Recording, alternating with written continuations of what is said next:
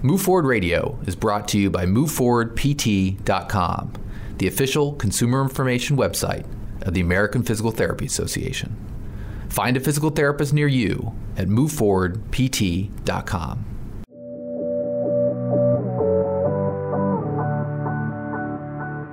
You're listening to Move Forward Radio, a podcast featuring interviews with physical therapists and other healthcare experts with advice on how you can move forward.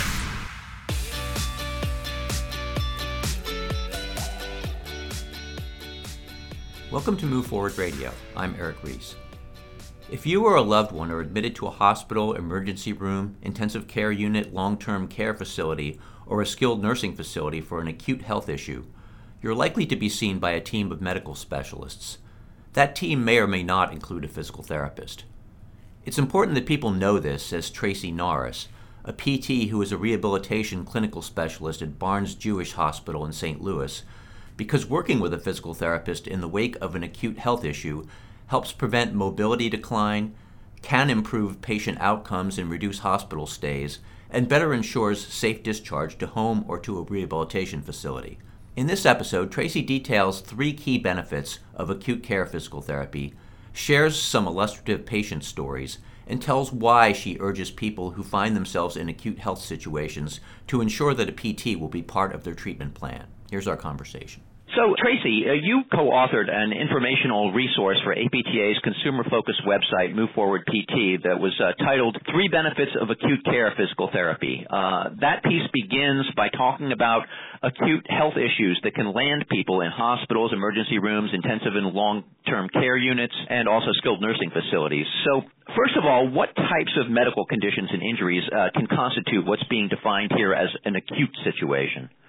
An acute situation really is a new episode that that individual, um, in most cases, was not anticipating um, that was requiring hospitalization. So it could be that someone now um, maybe has a heart attack or has had a new stroke, or maybe they just have an episode of pneumonia or the flu.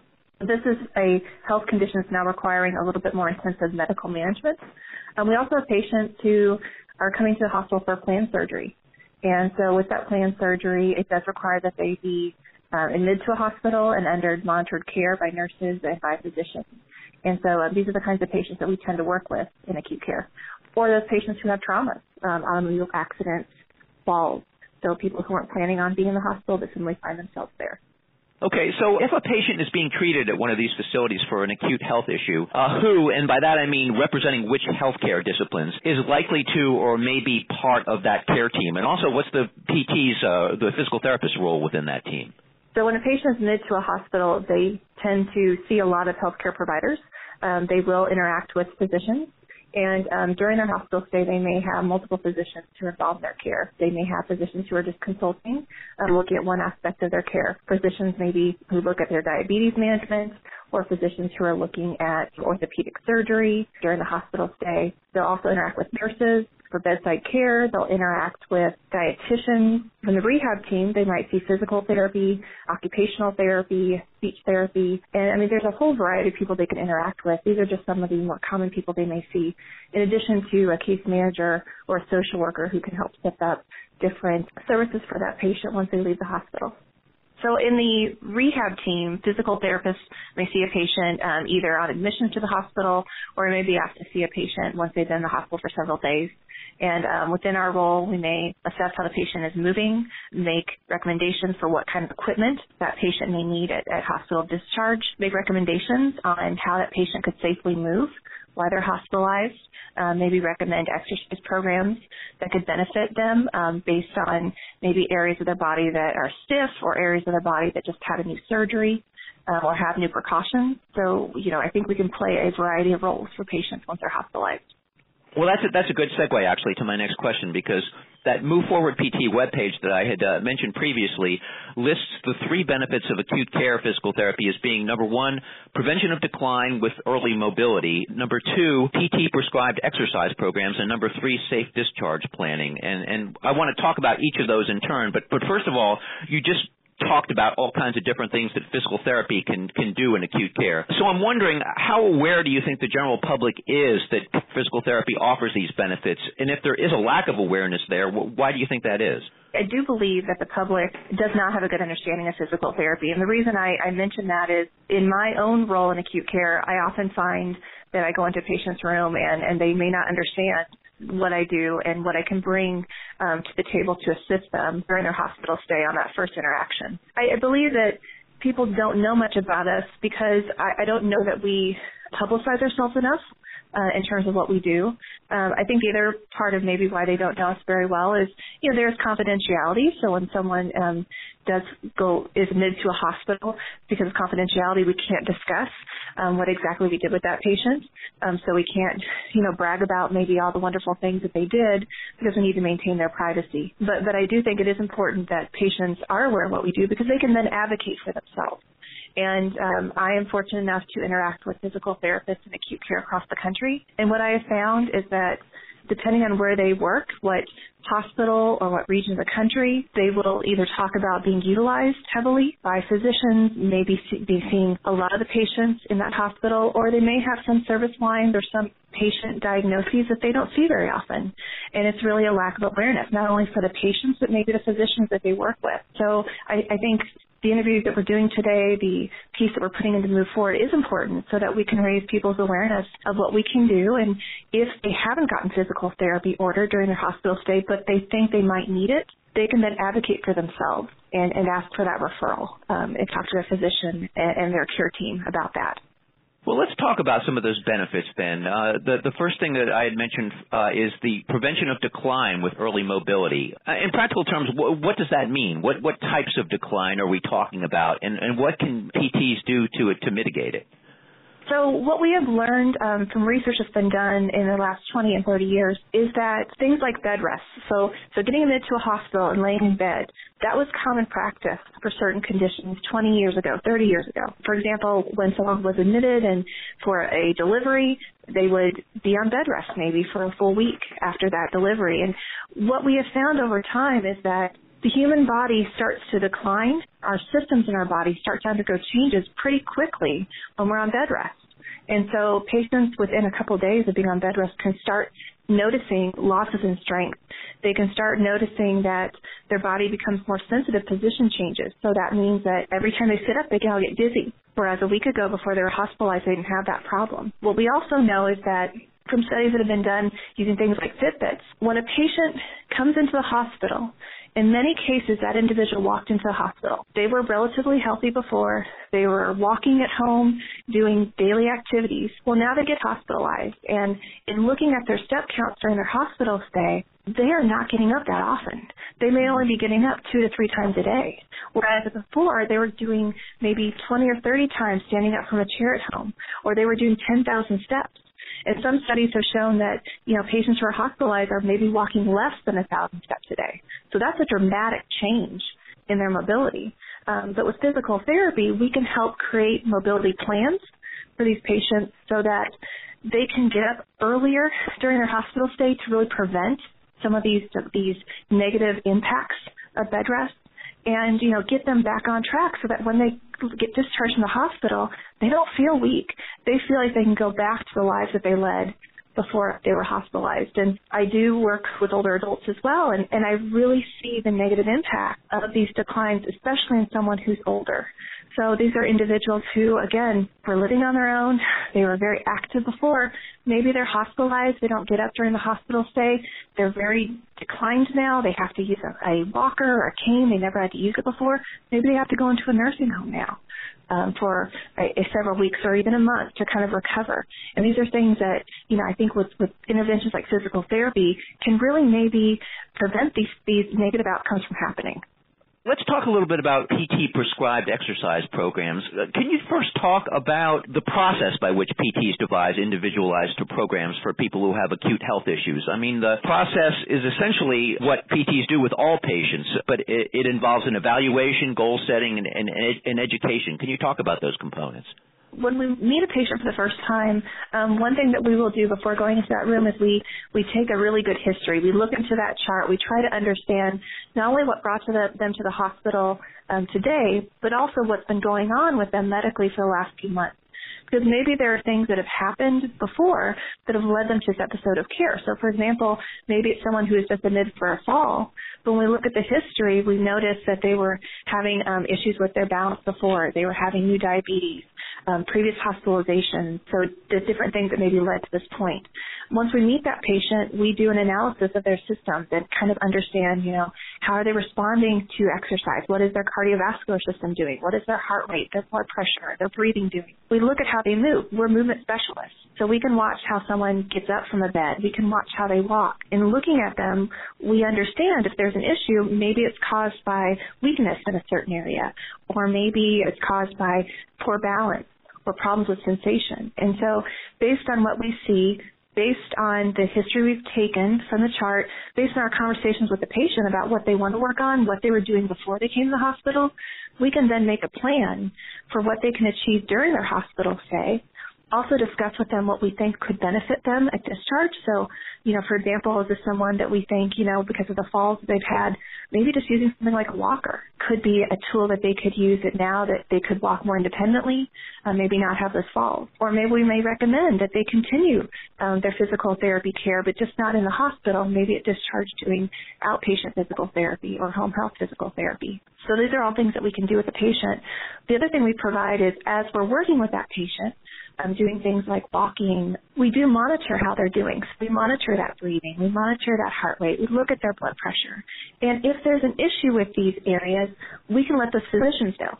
Because if there is a problem, maybe the physicians can change the medication dosages and then the patient can have uh, a more comprehensive treatment plan. Because we would hate for the patient to get a treatment plan in place. They never move when they're in the hospital they go home, they start moving, and now there's a problem, and they have to go back into the hospital um, mm-hmm. because we didn't catch things that, that could have been caught early. Tracy, uh, can you talk a little bit? Because uh, uh, I think it's, this is an important point. That, uh, can you talk a little bit about the development of goals being a collaborative process?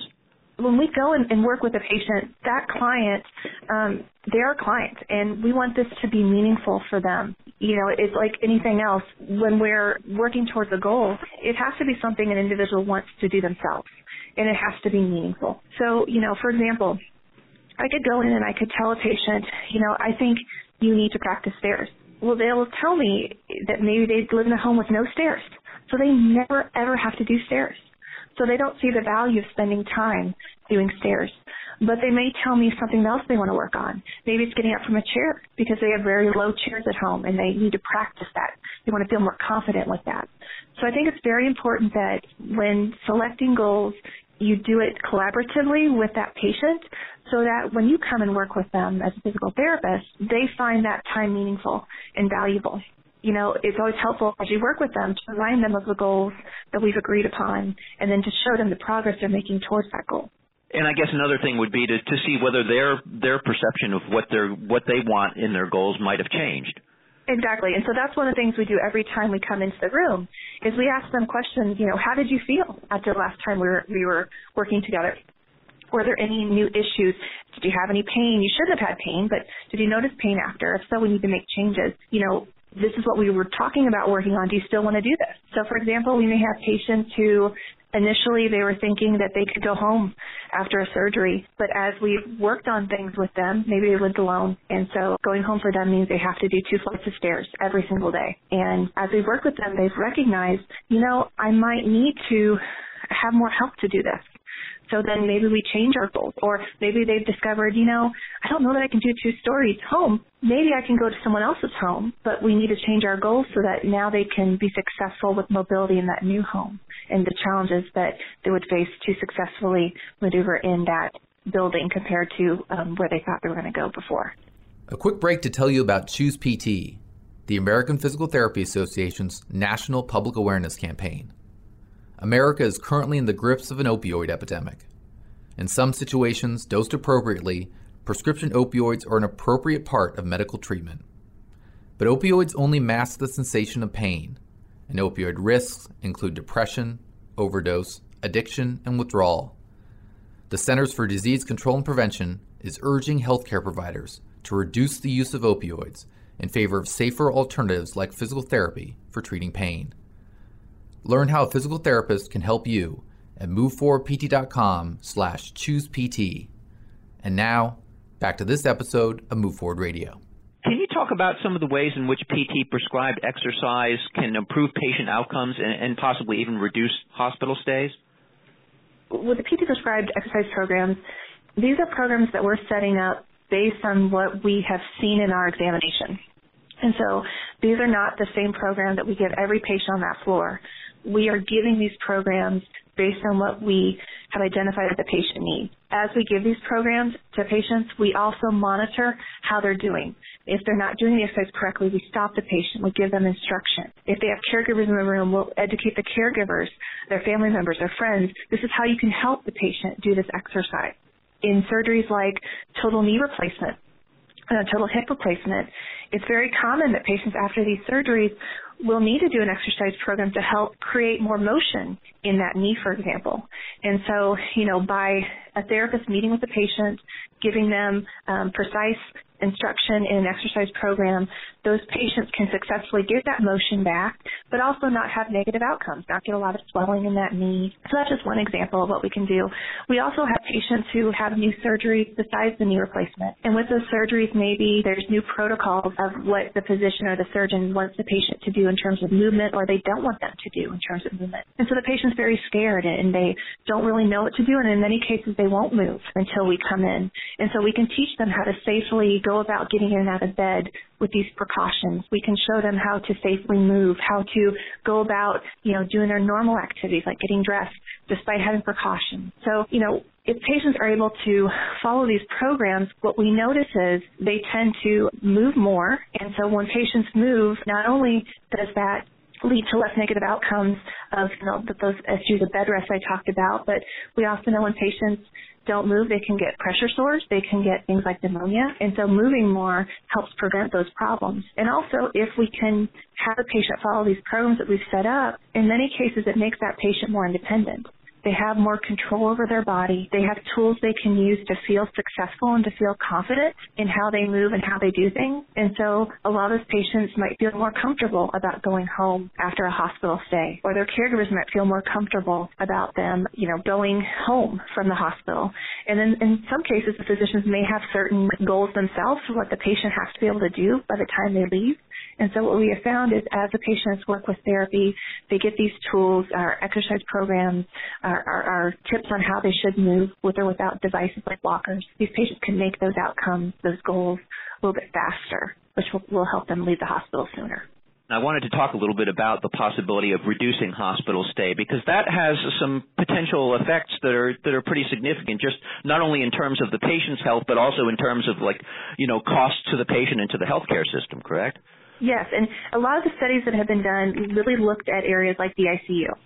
So, for example, in a hospital setting, a patient who has an ICU stay, an ICU stay is a lot more expensive than a stay on a normal um, nursing division um, in a hospital. And so a lot of the studies have looked at what can be done to help reduce time needed in an ICU.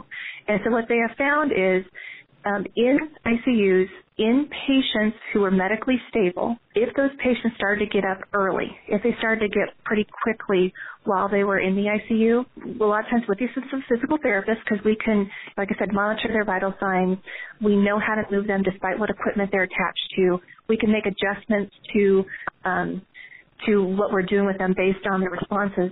These patients tended to make strides in, in what they were able to do with mobility. So they were walking faster, they were getting out to the chair faster, and they also found that their ICU length of stay they were dropping by anywhere from like one to two days. So that's a huge financial benefit to hospitals. That's money they've saved that they can now spend in other programs. And it's very beneficial to that patient um, to not have to be in that environment for, for any longer than necessary. Another benefit of uh, physical therapy is safe discharge. Now, you've kind of peripherally gone over some of the things that go into that, but can you talk a little bit more about the role a physical therapist plays in ensuring that discharge is going to be as, as, as safe and, and, and the process afterward as effective as possible? as I mentioned, when we meet a patient for the first time, we try to get an understanding of what they were doing before they came to the hospital. So, you know, on a on a day-to-day situation, a couple days before they came to the hospital, how were they doing? Were they independent with how they moved? Did they need help with anything? What, what exactly did they need help with? Were they using anything like a like a crutch or a cane or a walker? Do they even have those things in their home? When they say they have family or friends around, what does that actually mean? Does that mean somebody who lives with them but who's gone all day long, just comes in the evening? Does this mean that they have family who calls them a lot but lives um, in a whole other state? Um, do they have people that drop in and check on them? What exactly do they mean when they say they have support? And then, you know, once we've had the understanding of what their history is, we do that examination, understand kind of where they're at right now, kind of compare it to how they were doing before, and then we have that discussion about goals and try to understand, you know, are they willing to maybe do something different? Are they willing to use a walker? Are they willing to to do things like stairs? Because they're telling us that they live in a home with you know, two flights of stairs. What we want to make sure happens at the end of the day is that every patient that we encounter, we have a plan for them that is going to be safe, that they have the resources they need, and we can work with the case manager and social workers to make sure that they get our recommendations and you know they're followed, but that the patients also see the benefit of, of following those recommendations, and that's where getting the buy into goals is so important. But then ensuring that what we have set into motion with the patient, um, that that is followed up on, and so that patient that when they leave should have less anxiety because they know they're going to go home to a safe environment. Or if they're not ready to go home, maybe they don't have the social support to be at home. Maybe they need to go temporarily to a skilled nursing facility or a rehab center to do more physical therapy in that environment to get stronger, to get more independent, so they can then go back to that home where they may live alone normally. Right. Well, you had mentioned earlier your your work with uh, with older adults. You're a board certified clinical specialist in geriatric physical therapy. So presumably you've seen a lot of older adults and you you've worked with them and you've seen them reap a lot of the benefits that we've been talking about. I wanted to ask you, is there a particular patient story that maybe resonates or sticks with you and, and sort of brings this whole subject to life? You know, I will say in general, um, why I love acute care is I've never had the same day twice. Mm-hmm. And um, I, I feel blessed that I've had patients who've allowed me to um, come into some of their, their their best days and some of the worst days of their life. Because some of the people I work with, they again, they're not expecting to be there. They were in a, a, an accident. Now they have a spinal cord injury, or now they have an amputation, and they are very depressed. And so, a lot of what we do as physical therapists, we bring hope because we show the patient what they can now do you know, they they came from a place where they were comparing what they were able to do, you know, two weeks ago, a month ago, to what they're able to do today, and it's very depressing for some of those patients. And so, I try to point out to them, okay, well, today, think about what you're doing today that you couldn't do yesterday. That's an improvement. And then when I see them a week from now, well, think about what you're doing today that you did a week ago. And they really see it. And so for me, I, I get a tremendous amount of satisfaction when I'm able to see these patients get more control over their their bodies, more control over their lives, to see that hope restored. Um, I know I had a individual I worked with. He was um, an older adult, and there is a program nationally called Senior Olympics, and it is for older adults and and um, they can participate in various sports. And this particular individual was very active in that and was hospitalized for a medical issue.